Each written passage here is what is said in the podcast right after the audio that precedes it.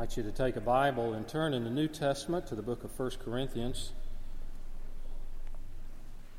These Bibles in the pews, that's page 952, as I continue a series of sermons from 1 Corinthians. Now, next week, Dr. Uh, Ric Cannada and uh, John Sowell, the uh, president of Reformed Seminary in Atlanta, will be here with us.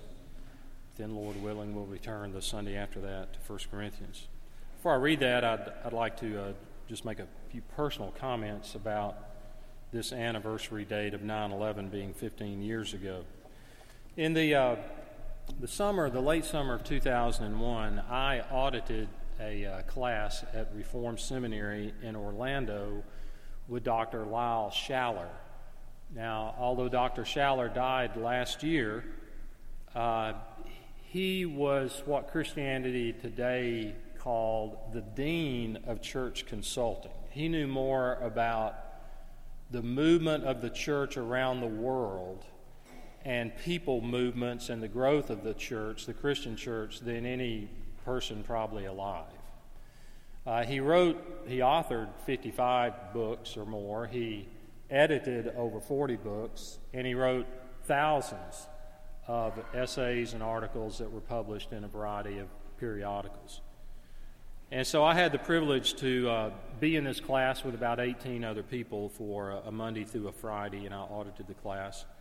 And during that, that week long class, he made an observation that I didn't remember until much later. And he said that the current generation in America of those, say, about 30 years old and younger, uh, had not experienced what he referred to as a defining moment uh, which he defined as an event in America which brings everyone together. And we asked him whether Columbine, the shooting at Columbine High School in Colorado, qualified. He said, no, that was not on a national scale. So he referred back to such defining events in previous generations the stock market crash of 1929, which was one of the factors that led to the Great Depression. Of course, the bombing of Pearl Harbor on December 7, 1941. For my generation, when I was eight years old, it was November 22, 1963, when John F., President John F. Kennedy was assassinated. And Dr. Schaller said since that date in 1963, there had not been such a defining moment for our nation. Now, all that changed just literally within about three weeks of me being in that class and 9 11, which we just refer back to now, 2001, which that became a defining event for all of us in the U.S. If, if the world did not change that day, and certainly our understanding of our perception of how the world viewed us changed that day. And it reawakened many of us in the church to be more committed to prayer, to world evangelism, to the fulfillment of the Great Commission um, I bought a copy of the Quran and I began to read it and to try to understand the roots of Islam. I became much more interested in reading about and supporting missions uh, in the Muslim world. And since opening in 2011, and I know many of you have been there, the 9 11 Memorial in downtown Manhattan, just since it's been opened less than five years, it has drawn more than 28 million visitors to it. Uh, so it is good to remember uh, events and not to ignore them, especially defining events. Uh, with those thoughts in mind, now let's turn to the scriptures. Let's move to the sermon. And we're in 1 Corinthians chapter 1. Today we'll end chapter 1 and begin chapter 2. And I'll begin reading in verse 26. Hear God's word. For consider your calling, brothers. Not many of you were wise according to worldly standards, not many were powerful, not many were of noble birth. But God chose what is foolish in the world to shame the wise. God chose what is weak in the world to shame the strong. God chose what is low and despised in the world, even things that are not, to bring to nothing things that are, so that no human being might boast in the presence of God. And because of him, you are in Christ Jesus, and became to us, who became to us wisdom from God, righteousness and sanctification and redemption, so that as it is written, let the one who boasts boast in the Lord. And I, when I came to you, brothers, did not come proclaiming to you the testimony of God with lofty speech or wisdom, for I decided to know nothing among you except Jesus Christ and Him crucified. And I was with you in weakness and in fear and much trembling, and my speech and my message were not in plausible words of wisdom but in demonstration of the Spirit and of power, so that your faith might not rest in the wisdom of men, but in the power of God. So ends the reading of God's holy word. Let's go to the Lord together in prayer.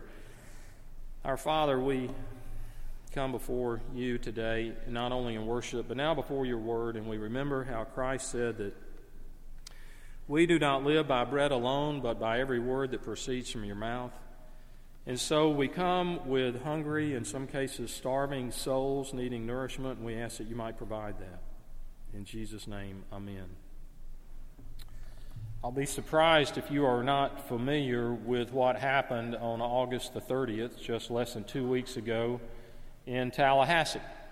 And it's gone viral on the internet where some of the Florida State University football players went to Montford Middle School there in Tallahassee and one of the wide receivers, Travis Rudolph, uh, who plays for FSU, chose to sit down with a sixth grader whose name is Bo Paskey. Um, Bo has a form of autism that, uh, at this stage of life, renders him alone pretty much most of the time. He, his mother said that often at the end of the day, she'll say, Who did you eat with? And he'll say, Well, I was just by myself.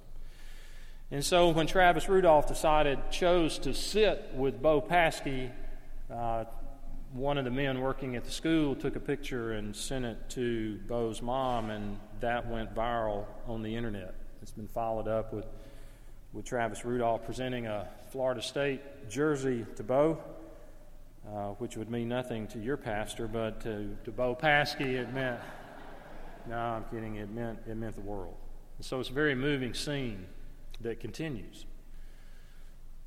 What is it about choosing people? You know, choosing to sit with someone that may be alone, choosing to talk to someone you may not know. Here we have a pretty lengthy description of God's choice of us, of, of His people, those He calls to Himself.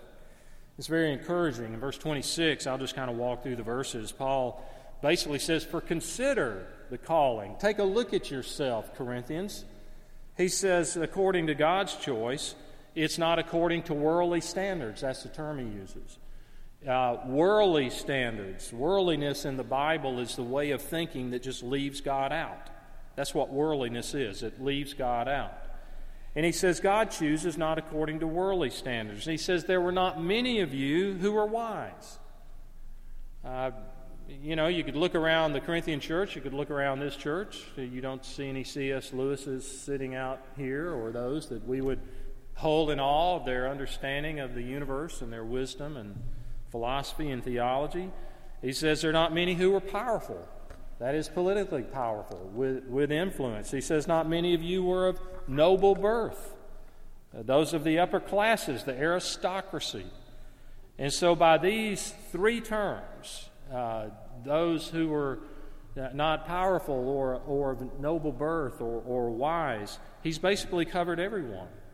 And so he doesn't say there weren't any of you who were wise or powerful or of noble birth.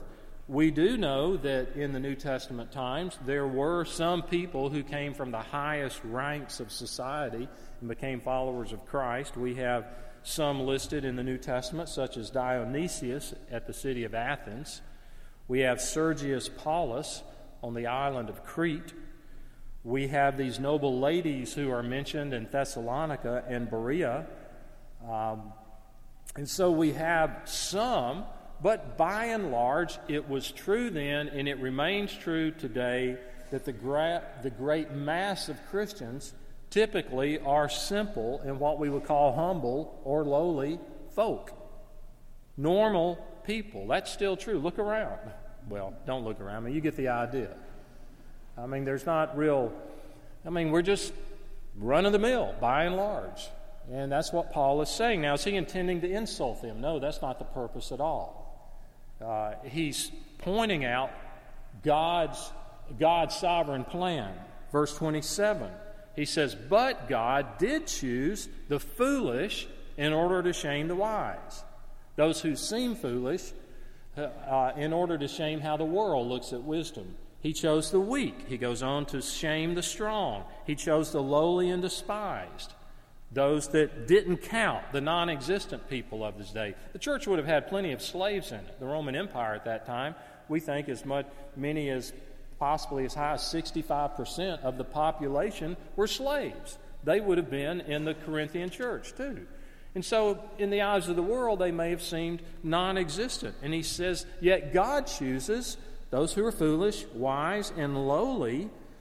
Um, he values things and people that the world does not. God's values are upside down from the world's values.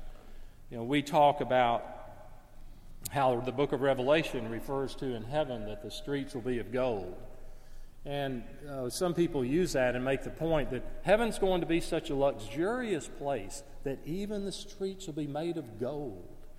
Well, if you understand more what it's saying, it's saying that those things we value so much in this world, like gold, will be used for pavement in heaven that we'll walk on. The point is, that's how little it will mean there compared to the way we think of it here. So God's values, you could say, are upside down from the world. He chooses those things the world would always pick. Let's pick the wisest person. Let's pick the person that's most aristocratic. Let's pick the most powerful person. And God says, I'll pick the foolish, and I'll pick the weak, and I'll pick the lowly and the despised. The gospel today is spreading at a very, very fast rate. I've mentioned recently about the spread of the gospel in Iraq and in Afghanistan. But primarily, the growth of the church worldwide is in the southern hemisphere and in Asia. It's not in North America, and it's certainly not in, in much of Europe. Uh, it's in the southern hemisphere when you get into parts of Africa and South America and so forth. Now, why is that that we, you have to go out of your way, like I do, to find out about this? You have to know what to read and what journals and periodicals and where to look for that information. Why is it that we don't know more about that? It's because where God is doing his greatest work is in nations and places that don't benefit us economically or politically at all as the United States. And that's typically how God works. He moves among people that uh, sometimes you might say are the underclass, those that aren't even recognized by others around them. Well, why does God work this way? Paul goes on in verses 28 and 29 to show that no man may boast in God's presence that he has gained his salvation by his own effort. He works this way so that none of us can boast. None of us can say, Look how smart I was. Look how wise I was. Look how valuable I was to God that He chose me. Now, let me remind you what was Paul's relationship to the Corinthians? If you remember, if you were here a few weeks ago when I gave you some introductory material, Paul went to the city of Corinth, which was a large, wealthy, growing city in the middle of Greece, the country of Greece, and he, he planted the church there. He led people to Christ, beginning with a man named Crispus, who was the head of the synagogue. There was this Jewish leader, and this man becomes a follower of Christ along with his whole family. And there are others that, that aren't named that became believers. Paul stayed there 18 months. During that time, he discipled these people. He helped them grow in Christ. He saw the church established. Then Paul left and went to the city of Ephesus, where he stayed for three years. While he's in the city of Ephesus, he writes this letter back to them. So by then, the church in Corinth was anywhere from, say, a year to four years old. So it hadn't been there a long time. I mean, this establishment of, of believers. So Paul is writing back to them, and he says that the reason God works this way, the reason God does not choose the wise by and large, the wise and the powerful and so forth, is that no one may boast. Instead of boasting, verses 30 and 31 tell us that as redeemed people, we must realize that salvation is all of God's grace, that Christ is our redemption, the person by whom we are delivered from sin and hell. And so here's a, the key takeaway. If you're a Christian today, here, you have nothing to boast about as to how that came to pass. God chose you when the world would not, and He redeemed you despite of who you are. We refer to this as the sovereignty of God. Now, let me put a big parenthesis in this sermon for about the next five minutes. And I just want to describe what do we mean the sovereignty of God? I mean, I had to get a master's degree to learn to spell it. So, wh- what is the sovereignty of God? Well, essentially, sovereignty refers to a sovereign, a king, over a kingdom, over a realm. And when we refer to the sovereignty of God, we are referring to the fact that God is the supreme ruler over all of his creation. That's essentially what we mean by that term. Now, there are many biblical texts to support it. Let me just read a couple. Psalm 103 says, The Lord has established his throne in heaven, and his kingdom rules over all. There's the picture of God being the king, ruling over all that he's made. And then Revelation 19 at the end of the Bible.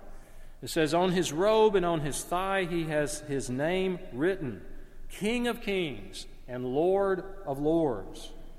So the concept of the sovereignty of God expresses that the very nature of God is all powerful and is able to accomplish his good pleasure, carrying out his decreed will, and to keep all of his promises. That's what we mean by that. Now, it's expressed also in a comprehensive plan or decree over all of world history. Ephesians 1, verse 11 says, Speaking of God, He works out everything with conformity, in conformity with the purpose of His will.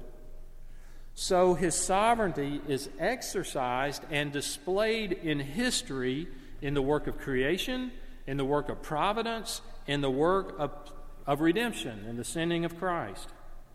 In Acts chapter 14, it tells us that He rules the destiny of men and nations. His providential rule is all comprehensive. Now, let me read you a verse that some of you have never heard. It's from Isaiah. 700 years before the birth of Christ, the prophet Isaiah. And God speaking says, I form the light and create darkness. I bring prosperity and create disaster. I, the Lord, do all these things. Now, we bristle often when we see verses like that. You'll not find those typically in our responsive readings in the back of our hymnals. Verses like that, God saying, I create disaster. Now, what it's saying is that God's over everything, but He's not the author of sin. And the truth of the sovereignty of, of God is designed to bring comfort that we do not go through disasters alone that God has not somehow blinked or turned his back or been called away, and then chaos ensued. When Job's wife understandably somewhat mocked him during their time of intense suffering, there they had bankruptcy, the loss of their children, the loss of health all at once. Some of us will experience tragedy at one time of one type, but all these things hit them at one time, all sorts of things. He answers back to his wife, Shall we accept good from God and not trouble? So he didn't just say God's sovereign over the good things, God's sovereign over the trouble in my life as well. God's sovereignty touches many areas of suffering and prayer and guidance and salvation. And it's specifically worked out in the doctrine referred to of unconditional election. What is that? Well, a very, very basic definition would be that before the foundation of the earth, God elected or chose some people to have eternal life. Now, typically, those who take issue with this approach will usually hold to election, but it's conditional. It's a conditional election and that is that, that God looked down the tube of time and he saw this individual in 2016 and said, Because Chip will receive my son as his Savior, therefore, me seeing that, I will choose him. But that is a conditional election, not unconditional. Where do we get the idea of an unconditional election? Well, Ephesians chapter 1 For he chose us in him before the creation of the world to be holy and blameless in his sight. Matthew 22, Jesus said, Many are invited, but few are chosen. And so it's, it's called unconditional that when God chose, he saw nothing in me or you as a Christ follower. He saw no conditions which were met in us, which prompted him to choose us. I like what the Baptist preacher Charles Spurgeon wrote. He said, I believe the doctrine of election because I am quite sure that if God had not chosen me, I would never have chosen him. And I am sure he chose me before I was born, or else he never would have chosen me afterward. I, I preach it, Charles. I can, I can understand. I read that when I was in high school. I believe when this doctrine is properly understood, it is most humbling because we realize God chose me not based on anything He saw. And there's no room for boasting, as, as Paul says. That I was, as the scripture says, I was not a, a sick person in need of, of, of a remedy, I was a dead person in need of a resurrection. It's a stimulating doctrine for diligence. It's a comforting and consoling doctrine. when our disabled son was born, I remember less than a week old standing next to an incubator in the University of Alabama in Birmingham and in the middle of the night. And all I could think about was Romans 8. Those are the words that came back over and over Romans 8, Romans 8. And you may be thinking, well, I know some of Romans 8. What are you talking about? Well, let me read you the last five verses of Romans 8. You'll know the first verse, but sometimes we leave off the others. And we know that in all things God works for the good of those who love him, who have been called according to his purpose. Most of us have heard that verse. For those God foreknew, he also predestined to be conformed to the likeness of his Son, that he might be the firstborn among many brothers. And those he predestined, he also called. Those he called, he also justified. Those he justified, he also glorified. And then Paul bursts forth in praise and says, What then shall we say in response to this? If God is for us, who can be against us? He who did not spare his own son, but gave him up for us all, how will he not also, along with him, graciously give us all things? So it moves from this principle. We know that God works all things for good to those who love him, to this teaching on election and predestination and foreknowledge and so forth, to this burst of praise like if God is for us, who can be against us? I still think the best explanation of this or expression of this was by John Blanchard, uh, British evangelist, in this pulpit. He said, If you should ask me how it is possible that one day I shall stand glorified with my Lord, the answer is that I am justified. If you should ask me how it is possible that I should be justified, I would answer you that I was called. And if you ask me why I should be called, the answer is that I was predestined. And if you should ask me why I should be predestined, the answer is that He loved me. And if you were to ask me why He loved me, I have no answer. My words give way to worship. End of quote. So, the goal of election is the praise and glory of God that we've been chosen, it says in Ephesians 1, in order that we might be for the praise of his glory. And so that is the purpose of that. Now, briefly, in the last few moments, I'm just going to say a few words about verses 1 to 5 of chapter 2, and hopefully in two weeks we'll come back to it in detail. I read it earlier, but Paul's recalling of how when he came to them, that when he came to them, when he went to Corinth, we read about in Acts chapter 18, and he preached the gospel, and there were people that were converted. He said, I did not come proclaiming to you the testimony of God with lofty speech or wisdom. We know that Paul had a fabulous education, but he wasn't trained in rhetoric. He wasn't known, we know from other parts of the New Testament. He was somewhat boring to listen to. Some people found what he said very complex and complicated uh, we know he wasn't much to look at. We have these phrases throughout the New Testament. He taught, his eyesight was bad. He had to have a, a secretary of sorts to write his letters that, that were sent out. And so here was, from a human standpoint, there apparently was nothing impressive about the Apostle Paul as far as to look at it. And he says, When I came, it wasn't with lofty speech or wisdom. He didn't woo them with his oratorical skills. In fact, he said, I decided to know nothing among you except Jesus Christ and Him crucified. His message was the cross. His message was that Christ came to receive, uh, to redeem sinners. And how did he deliver that? He said, in weakness, verse, this is in verse 3, in fear and in much trembling. He was scared to death. He was bold, obviously, to go into dangerous situations as a missionary, but he wasn't without fear and trembling and weakness. And what happened? The Spirit demonstrated the power of God so that your faith might not rest in the wisdom of men, but in the power of God. No one walked away after hearing the Apostle Paul and said, Boy, he sure did manipulate us with some external means, you know, with some kind of effects of some sort. No, it was just a simple gospel preached by a weak man, and yet the Holy Spirit used it. He came speaking in fear, and the results the Holy Spirit produced.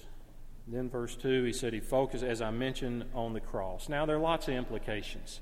It's not as though he didn't address other things. In fact, the whole book of 1 Corinthians, he's going to address a lot of issues.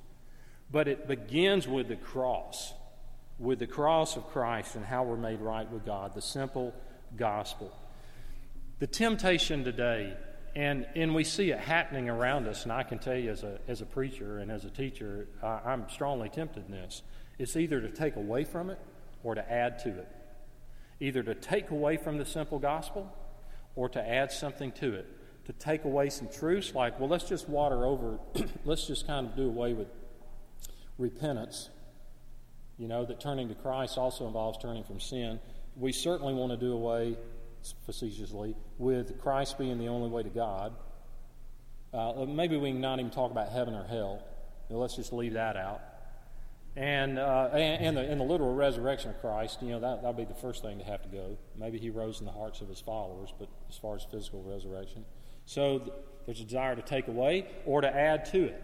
You know, with some kind of legalistic way, you can believe in Christ, but then on top of that, you need to do this and to do this and to do this. Eh, so the temptation is either to take away or to add. Uh, I have an, an elder pastor brother, Frank Barker, that's preached here. Frank's retired now. Godly man that pastored for many years, and he told of a woman in their congregation that was very, very sick with cancer. And at that time, there were some new wonder drugs, and she was being given those. And the effect at least on the immediate, was that she was just sick as she could be, stayed nauseated all the time. And he was at the hospital one day and he spoke to her doctor and said, Isn't there some way to take the ingredient out of the medicine that makes her so nauseated? And the doctor said, Yes, of course we could take that out. But he said, The thing is, that is the curative, that's what makes the medicine curative. If you take that out, it will have no curative power. And so, if, when we take the gospel and if we remove parts of it, or if we add things to it, it loses its curative power of the Holy Spirit using it. So, do you know Christ today? Have you, have you put your trust in Him as your Redeemer? That recognize that there's nothing you can do, that I can do, that anyone can do to make yourself good enough, or worthy enough, or religious enough, or to live by the golden rule enough to make yourself acceptable to God?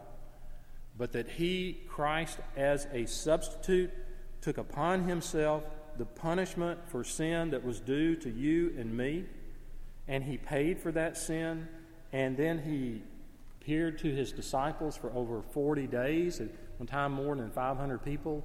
And the last command he gave them was to go into all the world and to make disciples of all nations. And then he ascended to the right hand of the Father, where right now he intercedes and he's waiting till that time when he will take us who are in him to be with him forever. That can happen in an instant. Maybe today is your day that God has brought you here for this very purpose, that today you will trust in Christ as your Redeemer. Let's pray together. Our Father, we thank you that we are here because those original disciples followed that great commission and they took the gospel out from Jerusalem and Judea, Samaria to the uttermost parts of the world. We pray that we would know the power of your Holy Spirit in our lives, that you would work through and in us, not through human manipulation or trickery, or that we're persuaded by somebody's oratorical skills or gifts and abilities or their intellect, that your Holy Spirit works through the simple presentation of the work of Christ. And we pray in his name. Amen.